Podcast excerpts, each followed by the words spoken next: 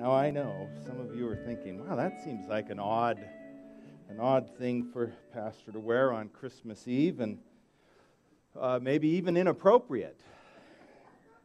But you don't know the half of it, because I have served at churches where the pastors wear these big black robes and stoles, which are like scarves but not as cool, and and uh, and we wear them every week.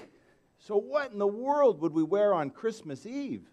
Well, we wear those big robes, and then uh, these, they're called academic hoods, and they hang down. They're made out of velvet and satin and colors, and they come down. And, and if I walked in with one of these, oh my gosh, I, it might be the last Christmas Eve I was there. So, I'm going to get to this in a minute uh, and keep you waiting. But uh, I want to I want us to uh, ask a question What makes Christmas real?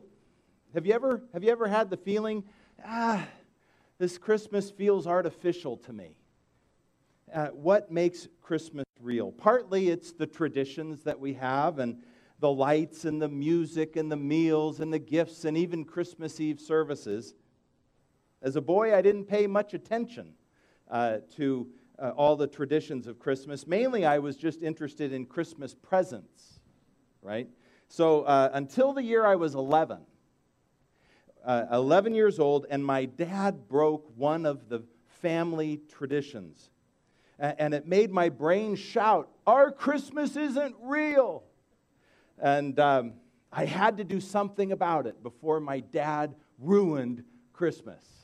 Uh, so let me tell you a little bit about my family. I'm the youngest of four brothers. And when I was 11, uh, they were 18, 21, and 25. So quite a spread. And growing up, my mom taught uh, at Granada Hills High School, right over the hill. Uh, and my dad had been a detective with the LAPD for 20 years. Uh, by the time I was 11, my dad was a retired policeman, but he was still in security. He still worked nights. Um, and he never talked about his work. I know two stories about my dad's work with the LAPD. I can't tell them in uh, polite conversation. Um, and I can't imagine the kinds of pressures he was under as a policeman and the kind of issues he dealt with as a detective or the kinds of memories he lived with. And with a name like Nybo, uh, he was Norwegian and uh, inhibited by nature, I would say, emotionally. Uh, he just didn't show his emotions. So when it came to Christmas, my dad was in charge of two things putting up the Christmas tree and buying one present for my mom. Does that sound familiar? Um, my mom did everything else. Uh, truth be told, my mom was a saint.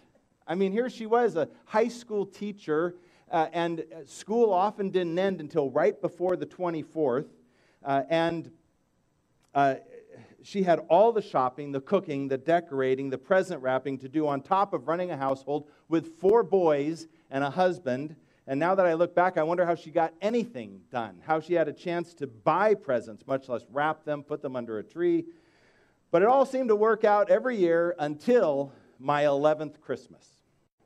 Instead of buying a regular tree at a tree lot, my dad brought in from the garage an alternative Christmas tree. Now, uh, it wasn't even a real artificial tree, the kind that we're thinking of, right? The kind we talk about. It was wooden.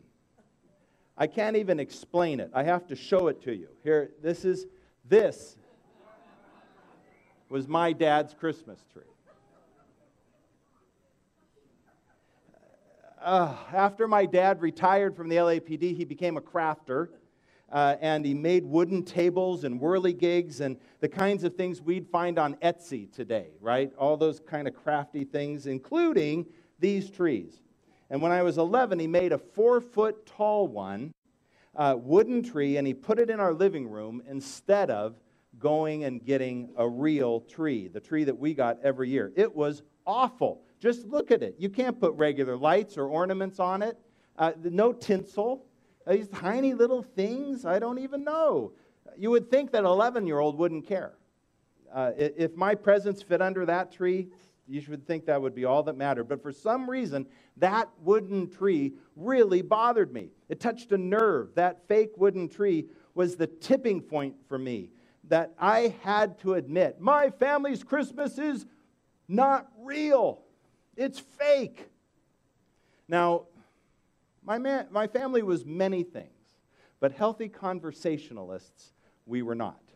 Um, that Christmas, my father didn't gather us around the fireplace and explain this new wooden tree that he had gotten for us, and I didn't go and ask him about it. I mean, I did what most of us do when, we, then when there's misunderstandings or challenging situations. I got quiet and mad, right? Isn't that what we often do? I just quietly hated that tree. It was fake. It wasn't even a good artificial tree. It was wooden and it made Christmas fake. And something had to be done about it. And I was just the 11 year old to do it. Now, I kind of have a feeling that the Charlie Brown Christmas special was influencing me because back then in the 60s, they showed it every year. And Charlie Brown saved Christmas. And if Charlie Brown could save Christmas, I could save Christmas too. Um, so I took matters into my own hands. Now, the only reason I could imagine that my dad would make a wooden tree was that for some reason my parents couldn't afford a real tree that year. It's the only thing I could come up with. So I decided to help. Remember, I'm 11. I have no idea where I got the money. I don't know which one of my brothers drove me, but we went to a Christmas tree lot and I bought a real Christmas tree. And uh, when my dad was at work and my mom was busy, I moved my real tree into the living room and I moved that wooden stick contraption into the corner. Now, you might ask, where were my brothers when I was doing this? I have no idea. But I'm guessing that they all arranged to be at friends' houses when my dad got home and saw his tree stuck in the corner. So let me ask the question again what makes Christmas real? Is it the real tree I brought, I bought and I brought home and put in the living room, or is it something else? I couldn't wait for my dad to get home. After all, I was helping. I spent my own money. Uh, so, well, my dad did get home. And uh, I'll be honest with you, I don't know what he thought. I'm thinking maybe my mom cut him off in the driveway and told him, you know, what was going on. And certainly, this was not the worst thing any one of these four boys had ever done, right? Uh, and uh, I just don't know. Nothing happened. Nothing was said. We didn't have a lot of conversation. We didn't talk. And I don't mean we, we didn't talk much. I mean, we don't talk. So I, I just don't know. Um, but I lived to tell about it, so it couldn't have been too bad a reaction. But for years, I remembered that Christmas as the year Neil saved Christmas. That was my tree. I, I made that happen. I can look back now as an adult and as a father, and I think that wooden tree may have had uh, more meaning to my dad than I realized. He'd taken up woodworking after retiring from the LAPD. And I suppose he used his crafty creativity as an outlet to cope with everything that he had to deal with as a policeman and as a father of four boys being raised in the 60s. And um, I already said my dad was a man of few words. Uh, well, he had even fewer physical demonstrations of positive affection. And his Norwegian blood, along with growing up in Stoic, Minnesota, and during the Depression, uh, you know, it left him with few, if any, ways to communicate positive emotion. Uh, I look back now and I see that his woodworking may have become his voice for communicating the love that he didn't have words for. Every time my mom asked him to build a table or a flower stand or a whirligig for the women's club or for our backyard, my dad would go out into the garage and he'd come out with something beautiful exactly what my mom wanted. And when we moved to Simi Valley, I got married. My wife and I moved to Simi Valley 20, almost 25 years ago now. we bought an antique dining room table that had ex- room for four feet of extensions, but no leaves came with it. And my dad measured it, this odd shaped thing, and he made four leaves that fit perfectly. We've used it for 25 years. It's, it's set up, the dining room table, with his leaves today for Christmas Eve or for Christmas dinner tomorrow. Now I look back at that early Christmas with the wooden trees, and I've begun to wonder if I really am the hero of that story. Remember, I said the extent of my dad's contribution to Christmas was buying my mom a present and setting up the tree.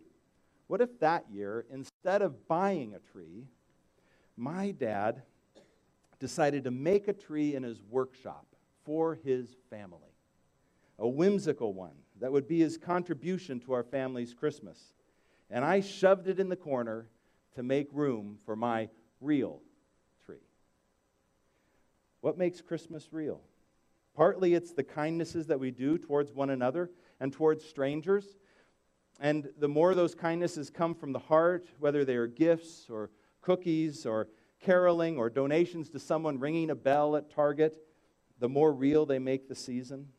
Looking back now, I see that my 11 year old Christmas may have been one of the most real Christmases I've ever had. Not because I bought a real tree and saved Christmas. No, it was because my father built a tree for the family out of love, and then he didn't get upset with me when I shoved it in the corner. Wow. My father loved me enough to let me have the tree I wanted, even if it wasn't the tree he had built, and even if I hurt his feelings doing it. He let his tree get shoved in the corner so my tree could take center stage. That was the day my father saved Christmas. Love makes Christmas real. And not just sentimental love, self giving love makes Christmas real. It's the kind of love that gives of itself for the sake of others, even when we have to sacrifice some of ourselves, our egos, our wants. That's what my dad did. That's what makes Christmas real. Love made the first real, made that first real, Christmas real. And it couldn't be anything else because it was self giving love that brought Jesus to earth on the first Christmas Eve. Many of us are familiar with this verse in the Bible. It says, For God so loved the world that he gave his one and only Son, that whoever believes in him should not perish but have eternal life. Now, just a couple of pages before that, these words are written In the beginning was the Word, and the Word was with God, and the Word was God. The Word became flesh and made his dwelling among us. We have seen his glory, the glory of the one and only Son, who came from the Father, full of grace and truth. And when we put these two verses together, we learn the core truth of Christmas Eve God loves every person, including each one of us, so much that God sent his own Son to be born as a human baby and live among us, and everyone in, who believes in him has real, everlasting, forever life. That is the core, the heart of Christmas Eve, the heart of Christmas faith. Do we believe that today? As Christians, do we model that self giving love is the heart of our faith? Today, there's a lot that gets wrapped up around the core of that heart. A lot of expectations by a lot of people. Uh, there are problems and inconsistencies and even hypocrisy in the church and among its leaders that hide the core of love. In so many ways, the heart of the Christmas message has gotten so covered up eh, that it's hard to see. And sometimes it's even hard to believe. But at its core, Jesus' message and the message of Christmas is love that gives of itself, even sacrificially. And that's where the baseball shirt comes in. It's an illustration of how we can miss the message of love. Actually, it's not so much about the baseball shirt as it is about the baseball.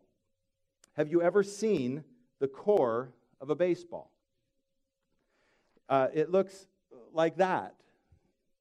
The core and the heart of the baseball look nothing like a baseball. The core, the heart of it.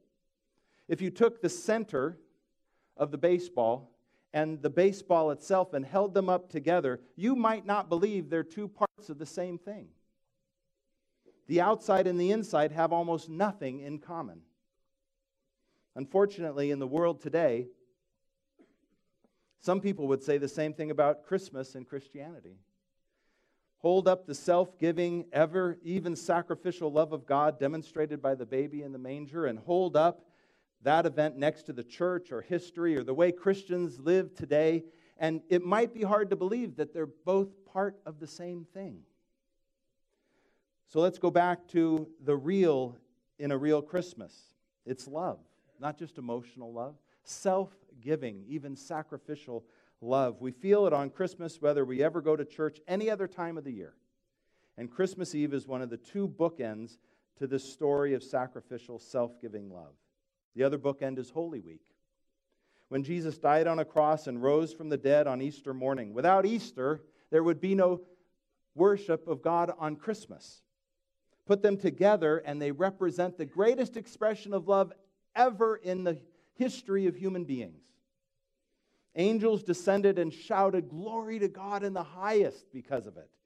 At the core, the heart of it all is unconditional, sacrificial, unending, self giving love. Love so great that one verse in the Bible puts it this way Paul was praying for his people, and he said, I pray that you can grasp how wide and long and high and deep God's love really is, and that you may know this love, though it's unknowable.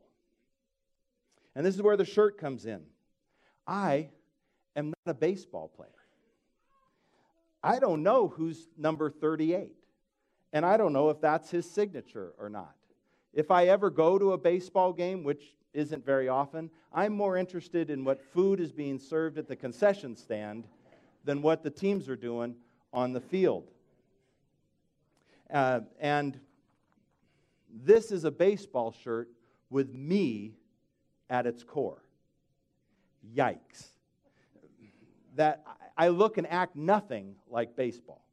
So imagine how skewed an impression someone would have of baseball if I was the only one they knew that they learned anything from about baseball.